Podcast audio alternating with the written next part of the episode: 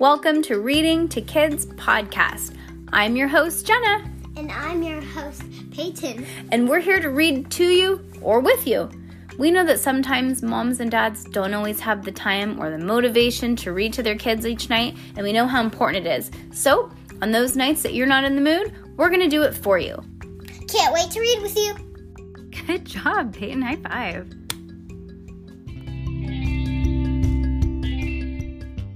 Okay, these cats are aggressively loving.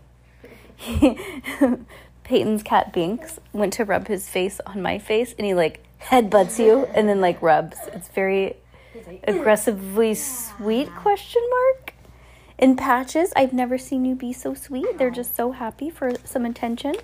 And then I, and then also he when he makes biscuits, he always puts his paw on you, so he scratches you. Oh, he's like, here, let me biscuit you. Scratch. He's like, you didn't want that skin, Yeah, did you? Yeah, he's like, you didn't need it. It's fine. All right. A series of unfortunate events. Oh, the hostile, or ho- I want to say hostile because it looks like that word, but it's not. That's not the word. It's wrong. It's hostile. The hostile hospital. Chapter three. Okay, here's the deal. This is a song, but I'm not singing it. Do you want to sing it? Yes. Okay, Peyton's going to sing it. Because she actually knows how to goes. Here, you sing, and I'll distract the cat. We're volunteers fighting disease, and we're cheerful, cheerful all day long. if someone said we were sad, that then per that that ah. Person would be wrong. Hold on, I'm sorry. need to reset that. Okay. We're volunteers fighting disease, and we're cheerful, cheerful all day long. If someone said that we were sad, that person would be wrong. We visit people who are sick and try to make them laugh. I mean, try to make them smile, even if their nose bleed or they if they cough up bile. Hope, tra la la, fiddly dee. Hope you get well soon. Ho ho ho, hee hee hee. Have a heart shaped balloon. We visit people who are ill and try to make them laugh, even when doctors say they must saw them in half. Oh my god. We sing and sing all day, night, and I mean all night and all day, and we're, and then we sing some more. It, we sing to boys with broken bo- bones and girls who have sore throats. Tra la la, fiddly dee. Hope you get well soon. Ho ho ho, hee hee hee. Have a heart shaped balloon. we sing to people with measles. Mm-hmm. I mean, with to men with measles and people with the and girls with the flu. And when you breathe in deadly germs, we'll probably sing to you. Tra la la, fiddly dee. Hope you get well soon. Ho ho ho, hee hee hee. Have a heart shaped balloon. It's a very interesting song. Yeah, But you that's how they sing it in the sh- show? yeah. Okay. Obviously, they know it better, but Yeah, of course, of course. They're not like ah, ah, beepity bop boop like that. yeah, cheerful gets me up. Cheerful what? The when I'm sing when I when I was singing the first page, Yeah. it had cheerful on it. It's that kept messing me up. Oh, yeah, I know. Okay. An associate of mine named William Congreve once wrote a very sad play that begins with the line Music has charms to soothe the savage beast. A sentence here which means that if you are nervous or upset, you might listen to some music to calm yourself or cheer your, calm yourself down or cheer yourself up. For instance, as I crouch here behind an altar of the Cathedral of the Alleged Virgin, a friend of mine is playing a, a sonata on the pipe. Uh, it's called sonata on the pipe organ to calm me down, and the sounds of my typewriter will not be heard by the word of the whispers sitting in the pews. The mournful melody of the sonata reminds me of a tune my father used to sing when he did the dishes. It's weird. And I and as I listen as I listen to it, I can temporarily forget the six or seven of my troubles. I'm doing this. I'm doing this. But the soothing effect on the music of a savage beast obviously depends on what kind of music is being played. And I'm sorry to say that the Baudelaire orphans listened to the song of VFD. They did not feel one bit, bit less nervous or upset. When Violet and Klaus and Sunny boarded the VFD van, they were so worried. so worried about capture, they scarcely look, took a look around them until they were quite far away from the last chance general store. But when the shopkeeper was merely a speck on the flat, empty landscape, the children turned their attention to their new hiding place. That they were they were about there were about 20 people in the van. Every single one of them was exceedingly cheerful. There were cheerful men, cheerful women, a handful of cheerful children, and very cheerful a very cheerful driver. Did you say the word cheerful messed you up? Me too. A very cheerful driver who occasionally took his eyes off the road to grin cheerfully at his passengers. When the Baudelaires took a long trip in an automobile, they liked to pass the time by reading, or looking at the scenery, or thinking private thoughts. But as soon as the van pulled out of the general store, the bearded man started started the bearded man started playing his guitar and led all the volunteer fighting disease in a cheerful song, and each tra la la made the Baudelaires more anxious than before. When the volunteer when the volunteers began to sing the verse about the people's noses bleeding, the siblings were sure someone would stop singing and say, Wait a minute, these children weren't here in the van before. They don't belong here. When the singer started singing the verse about the doctor sawing someone in half, the children were certain someone would stop singing and say, Wait a minute, those three people don't know the lyrics to the song. They don't belong here. And the cheerful passengers during this, the section of the songs discussing deadly germs, the siblings were unequivocally positive that someone would stop singing and say, Wait a minute. These three children are the murderers that they described in the Daily Punctilio. They don't belong here. But the volunteer fighting disease were too cheerful to wait a minute. They believed so strongly that no news is good news and that none of them had even glanced at the daily punctilio. Because it's too depressing. Yeah, it is depressing. And that none of them had, blah, blah, blah, and that they were too busy singing to notice that Baudelaires didn't belong on the van. Boy, do we love that song, the bearded man said when the last chorus ended. I could sing it all the way to Heimlich, Heimlich, Heimlich or Heimlich? Heimlich. Heimlich Hospital. But I guess we better save our voices for, for the day's work. So why don't we settle down and have a few cheerful conversations instead? That sounds super duper, said one of the volunteers, and everybody nodded in agreement. The bearded man put away his guitar and sat next to the Baudelaires. We'd better make up false names, Violet said. Violet whispered to Klaus, so nobody knows who we are. But the Daily Punctilio got our names wrong, Klaus said, so maybe we should just use real ones. well, let's get to know each other, the bearded man said cheerfully. I like to get to know each other. I like to get to know each and every one of our volunteers. Well, my name is Sally. Oh, hello, Kitty. Okay, hello. Gee. Oh my gosh. That's crazy. She just like rumpled up on here and like knocked the phone around.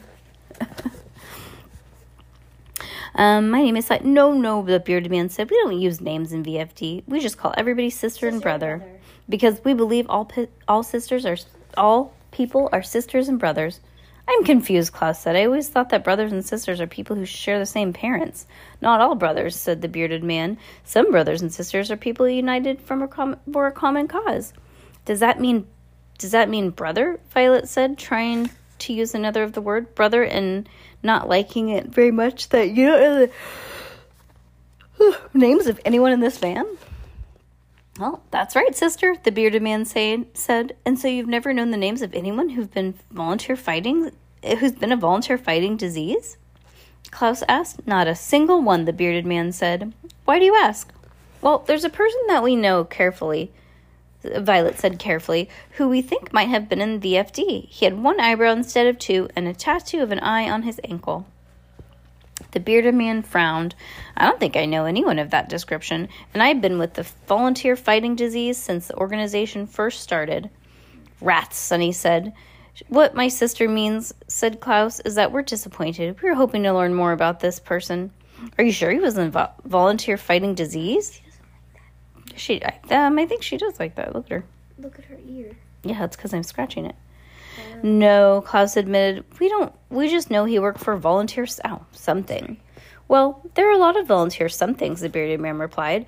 What you need is some sort of a library of records. Library of records, Violet said. A library of records is a place where official information is stored, the bearded man said. In a library of records, you could find every single volunteer organization in the world, or you could just look up the person and see if they're there's a file on them. Perhaps that would tell you where he worked. Or how he knew our parents, Klaus said, speaking without thinking. Your parents, the bearded man said, looking around the van. Are they here too? The Baudelaires looked at one another, wishing their parents were on this van. Um, even though it would be awkward to call their father brother and their mother sister. Oh yeah, they would. Yeah. Sometimes it seemed that the children had been hundreds and hundreds of years since the terrible day at the beach that Mr. Poe brought Mr. Poe brought them the dreadful news. But just as often as it seemed, it had been only minutes since Violet could picture her father sitting next to her, his hands pointing to something he had seen through the window. Klaus could picture his mother smiling and shaking her head in amusement at the ridiculous lyrics of VFD song. And Sunny could picture all five Baudelaires together again, with nobody fleeing from the police or accused of murder or trying to desperately to desperately solve mysteries, or worse of all, gone forever in the terrible fire.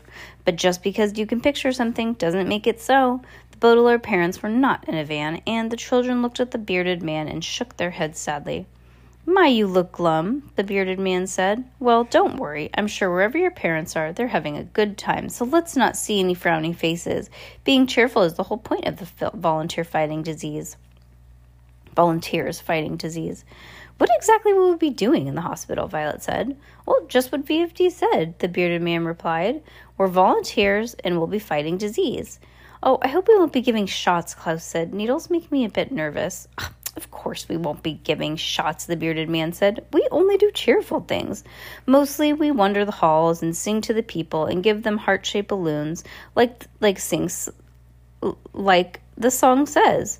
But how does, but how does that fight disease? Violet said. Well, because getting a cheerful balloon helps people picture getting better. And if you if you picture something, it makes it so, the bearded man explained. After a cheerful attitude, the most effective tool against sickness. Oh, after all, a cheerful attitude is the most effective tool against sickness. I thought antibiotics were, said Klaus. Echinacea, Sunny said, which means or well tested herb remedies.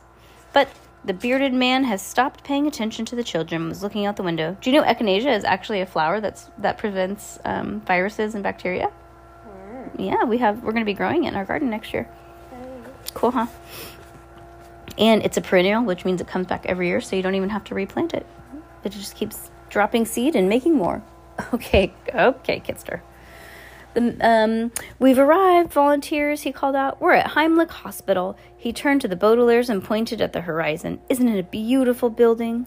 The children looked out the window of the van and found that they could only half agree with the bearded man, for the simple reason that Heimlich Hospital was only half half of the building, of at best two thirds. The left of the hospital was a shiny white structure with a row of tall pillars and small carved portraits. Okay, that is going to get annoying, huh? Mm-hmm. Of famous doctors, oh my gosh, over each window. In front of the building was a neatly mowed lawn with the occasional patches of brightly colored wildflowers, but the rest the right side of the hospital was scarcely structured at all. It was it was let alone a beautiful one. There were a few boards nailed together into rectangles and a few planks nailed on the floor, but there were no walls or windows, and it looked like drawings of a hospital rather than a hospital itself. Any signs of okay, that letterbox is loud. Sorry guys. Any signs of pillars and not even the carved doctor portraits on this half finished side, just a few sheets of plastic fluttering in the wind, and instead of the lawn, there was just an empty field of dirt? It was as if the architect is architect in charge of constructing the building had decided halfway through that he'd rather go on a picnic and had never returned. The driver parked the van beneath the sign that was half finished too.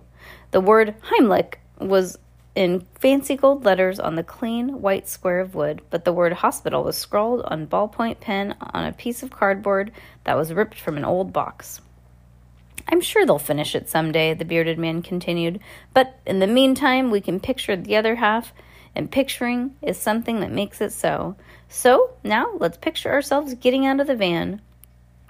The three Baudelaires did not have to picture it, but they followed the bearded man behind the rest of the volunteers, out of the van and onto the lawn in front of the prettier half of the hospital. The members of VFD were stretching their arms and legs after the long drive and helping the bearded man remove a big bunch of heart shaped balloons from the back of the van. But the children merely stood around anxiously trying to figure out what to do next. Where should we, oh my gosh, where should we go? Violet said. If we walk around the hallways of the hospital singing, people, someone will recognize us. Oh, that's true, said Klaus.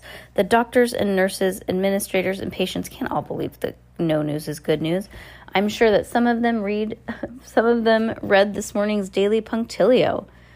Aronnax, Sunny said, which meant, and we're not getting any closer to to learning anything about VFD Jacques, or Jacques Snicket. That's true, Violet agreed. Maybe we need to find a library of records, like the bearded man said. But we can't. Where can we find one? Klaus asked. We're in the middle of nowhere. No walk, said Sunny. I don't want to start all of that walking again either, Violet said, but I don't see what else we can do. Okay, volunteers, the bearded man said. He took his guitar out of the van and began playing some cheerful and familiar records. Everyone, take a heart shaped balloon and start singing. We are the volunteer fighting disease and we're cheerful all day long. If someone said that we're sad, that person would be. Attention! interrupted a voice that seemed to come from the sky. The voice was a female, but very scratchy and faint, as if the voice were of a woman talking with a piece of aluminum foil over her mouth. Your attention, please! Shh, everybody, the bearded man said. That's Babs, the head of human re- resources. The resources at the hospital. She must have an, appoint- an important announcement. Attention, the voice said. This is Babs, head of human resources. I have an important announcement. Where is she? Klaus asked him, worried that she might recognize the three accused murders. In the hospital someplace, the bearded man. Oh, in the hospital someplace, the bearded man replied. She preferred communicating over the intercom. The word intercom here refers to someone talking into a microphone, someone someplace and having their voice come out of speakers someplace else. And sure enough, the children noticed that a small row of square speakers placed on the finished half of the building, just above the doctor's portraits. Attention! the voice said again, and it would have become scratchier and fainter if the woman with the piece of aluminum foil over her mouth had fallen into, into a swimming pool filled with fizzy soda. This is not a pleasant way to hear someone talk. And yet, soon enough, as Babs made her announcement, the savage beasts, the savage breasts of the Baudelaire orphans were instantly soothed, as if the scratchy and faint voice were calming were a calming piece of music. But the Baudelaires did not feel better because the the way a Bab's voice sounded. The announcement soothed the children's savage breasts because of what it said. I need three members of the volunteer fighting disease who are willing to be given a new assignment. The voice called. Those three volunteers should report immediately to my office with its 17th door, which is the 17th door on the left as you enter the finished half of the building. Instead of working around the hallways of the volunteer singing to people, these three volunteers will be working in the Library of Records here at Heimlich Hospital. It's like they knew, huh, Peyton? The volunteer fire, I mean, fighting disease, fighting records, it's all coming together. Ah. Peyton, did you fall asleep? Mm-mm. It's morning. It's like light outside. Anytime I read, you get sleepy, huh? Right? She's shaking her head, yes. Obviously. Obviously.